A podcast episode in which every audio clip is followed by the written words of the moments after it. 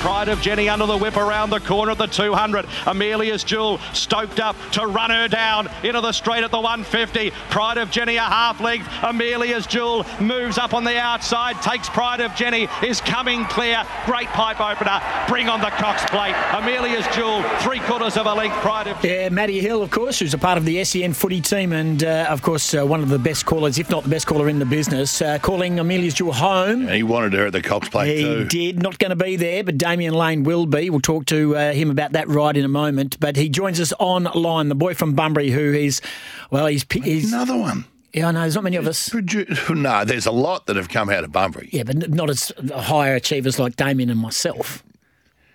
Yeah. I'm the king. Yeah, no, there's only a couple. Now, can we go with the question we're going to ask him straight off the top? Sure. Damian, good morning. Can we call you Frosty? We're having this debate about nicknames and how soon we can call someone by their nickname. Frosty is your nickname. Can we go with that, or do you want Damian for the first couple of questions? Good morning, guys. Uh, no, Frosty's fine. Um, plenty of people adopt it pretty quickly. Well, Simon, every time we have Simon on, he, he just calls you Frosty, so we feel like, you know, we're mates. Yeah, yeah, go for it. Good on you, Frosty. hey, hey, mate. First things first. Um, uh, Amelia's Jewel. We just touch on her. Um, you rode her track work the Sydney way earlier in the week uh, with a plan, of course, going to to Sydney. What's your vibe? Uh, the way the horse got around there, and what's your vibe about going to Sydney? Yeah, she worked really well. She was very bright. Uh, she tracked Sydney way, no worries at all. Um, yeah, obviously everyone's a little bit puzzled as to why she went ordinary last start. She obviously just had a flat run and uh, very unlike her. I think, as Simon said, it was the first time horses had passed her ever. Um, she's normally the one doing the passing, so yeah, we just put it down to a flat run. Uh, she's obviously a bit off, and she seems to have come through the run really well. You could tell she'd had an easy week on Tuesday morning. She was she was jumping out of her skin. Uh, so hopefully she's turned it around, and I look forward to getting her to Sydney. When you say to our listening audience, is not a predominant racing station. I mean, there's a lot of racing enthusiasts who do listen to our show. What is? Can you explain to our listeners the Sydney way of going and how that? Because they go they go clockwise, of course. Uh, explain to me and the listeners how that changes a horse's dynamics and the way that the horse runs.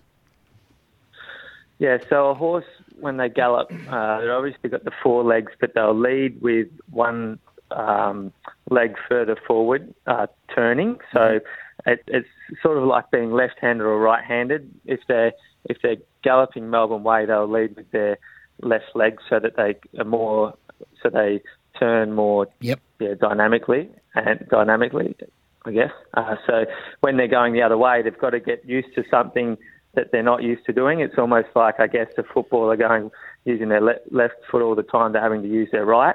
Can you And change that as a jockey? Can you can you can you dictate that the way you sit on and the way you handle the horse? Um, not, not, you can't force a horse to do it. You can help them with the way you, you can change their positioning, um, but you can't, you can't force them.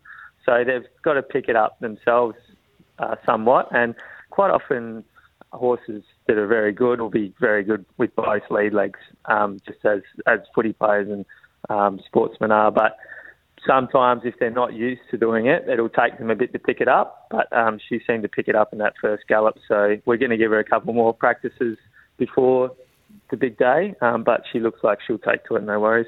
Do you, do you love her like we do? Um, do you just love getting on Amelia's Jewel and, and seeing what she can do? Because she's clearly special, but do you have that connection with you know with Amelia's Jewel that we just wanted to win all the time? But do you have that same sort of feeling with her? I definitely want her to win all the time. Yeah, Yeah, um, she's yeah. I've only had a short association with her, so I'm still learning a bit about her myself. So every time I ride her, is uh, I feel like I'm getting to know her a little bit better, and um, yeah, building a relationship with her, which can be important in uh, big races.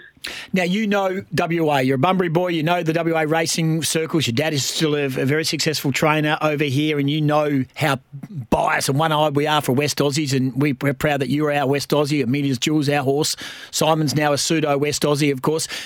But, but do we get caught up in the hype? Is she is she the absolute elite, or there is some train of thought over there that we might think she's a lot better than she actually is?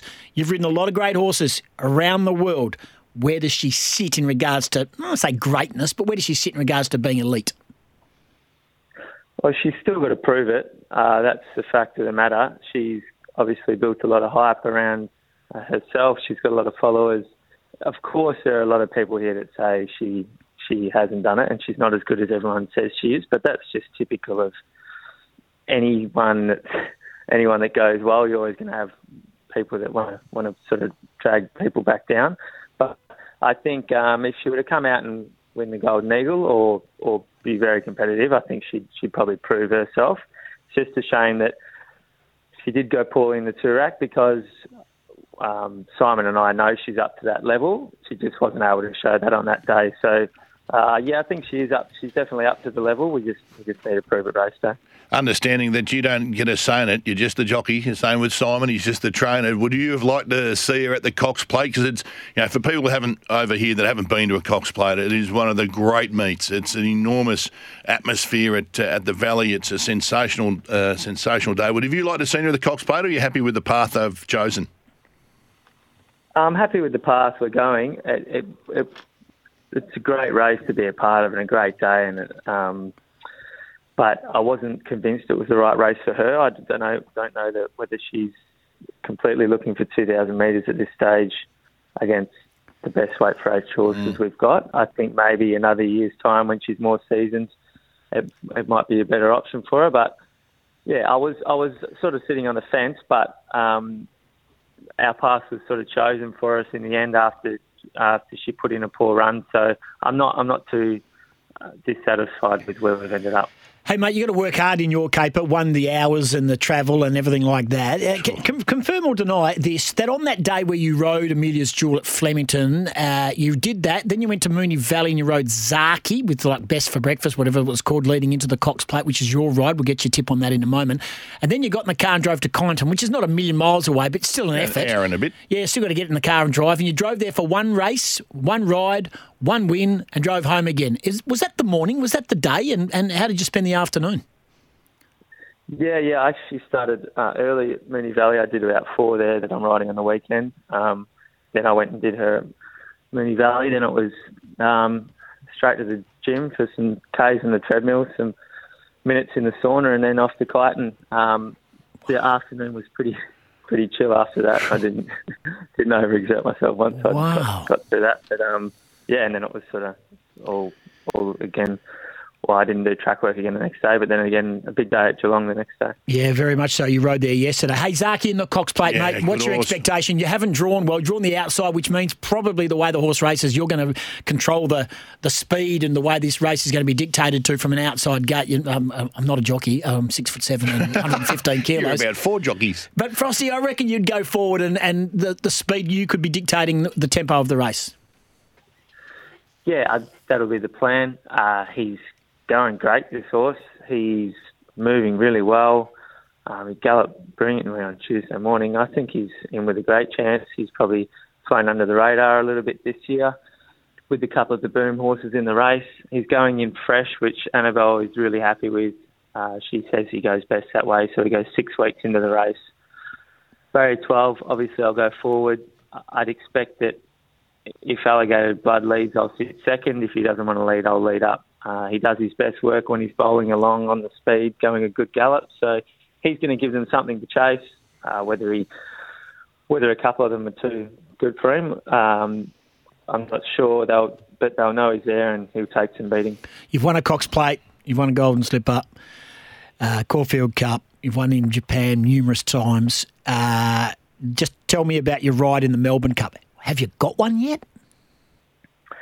Yeah, so I go back on to Francesco Guardi. He was, um, I rode him his two starts uh, prior to the Caulfield Cup. He was going really well, and he just put in a shocker there in the Caulfield Cup. Um, run second last, probably the worst run he's ever put in. So he's pulled up well. Everyone's scratching their heads, so we're not really sure what to make of it. Uh, James McDonald rode him there. Um, I slaughtered him. Oh, slaughtered J-Mac, yeah, butchered it. Slaughtered yeah, had, it. Had to do my trifecta. Had to do my trifecta, and I was swearing at him. Um, he's um, aborted ship, so I've got to call up to jump back on. Good. Um, but if there's there's a trainer that can pull him um, back from a poor run, it's Chris Waller. So mm-hmm. I just got to trust that the horses can bounce back, and um, if he does, you know, looking at the race this year, it's it's certainly no strong addition to the Melbourne Cup. So if he bounces back to his best form, he can he can run a race. Brilliant stuff. Hey, mate, Bunbury's back today. Been a couple of years. It's uh, the old man's track. Uh, they've done it up. Looks a treat, and they've got uh, their opening day down there. First time they've raced there for years and years and years,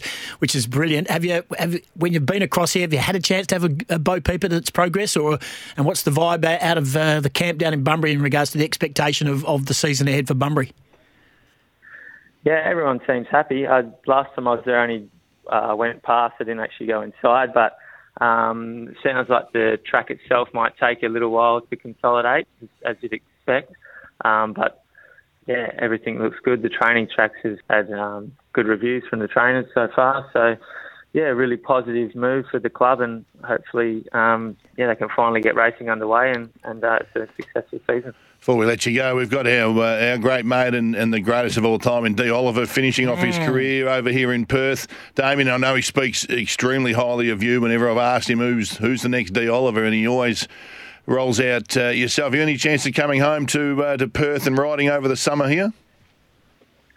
Yeah, hopefully. I just um, see what horses are coming over and what I can get myself on. But um, yeah, yeah, look to um, hopefully pick up some rides in the good races and, and get back for a few weeks. Yeah, Uh, we'll talk to a bloke. We know a bloke called Simon Miller. I'm not sure if you know him. Yeah, uh, we'll, I- we'll have a chat with I, him. I do want to mention, though, I'll probably get in early here. I've got 0.01% of a horse called Anaballistic. It hasn't raced yet, but had its first gallop yesterday. It's going to be a star of the future, Damian. If I can sort of get you on, I'll try and get you on, legend. Right? He's got a lot of clout with his Yeah, mate. 0.001%. Get me on, get me on. Yeah. Hey, good on you, mate. Appreciate your time. All the very best Cox Plate Day. Yeah, good luck. And throughout the, the, the carnival over there at Flemington, and hopefully we'll see you back here. Thanks, boys. Talk to you He's a good man. Frosty. Oh, it's our man, Our man Frosty. Our man Frosty. Damian Lane, one of the best in the business, if Oh, not he the best is. in the business. He Yep. is. He is elite, and we're good to have his chat. Speaking of elite, a young man who has had an elite season, was very good also at the draft combine, and that is Aidan O'Driscoll is going to join us. The boy from Northam has trekked on down, and he's going to be in the studio next talking AFL draft. This is Scotty Angles.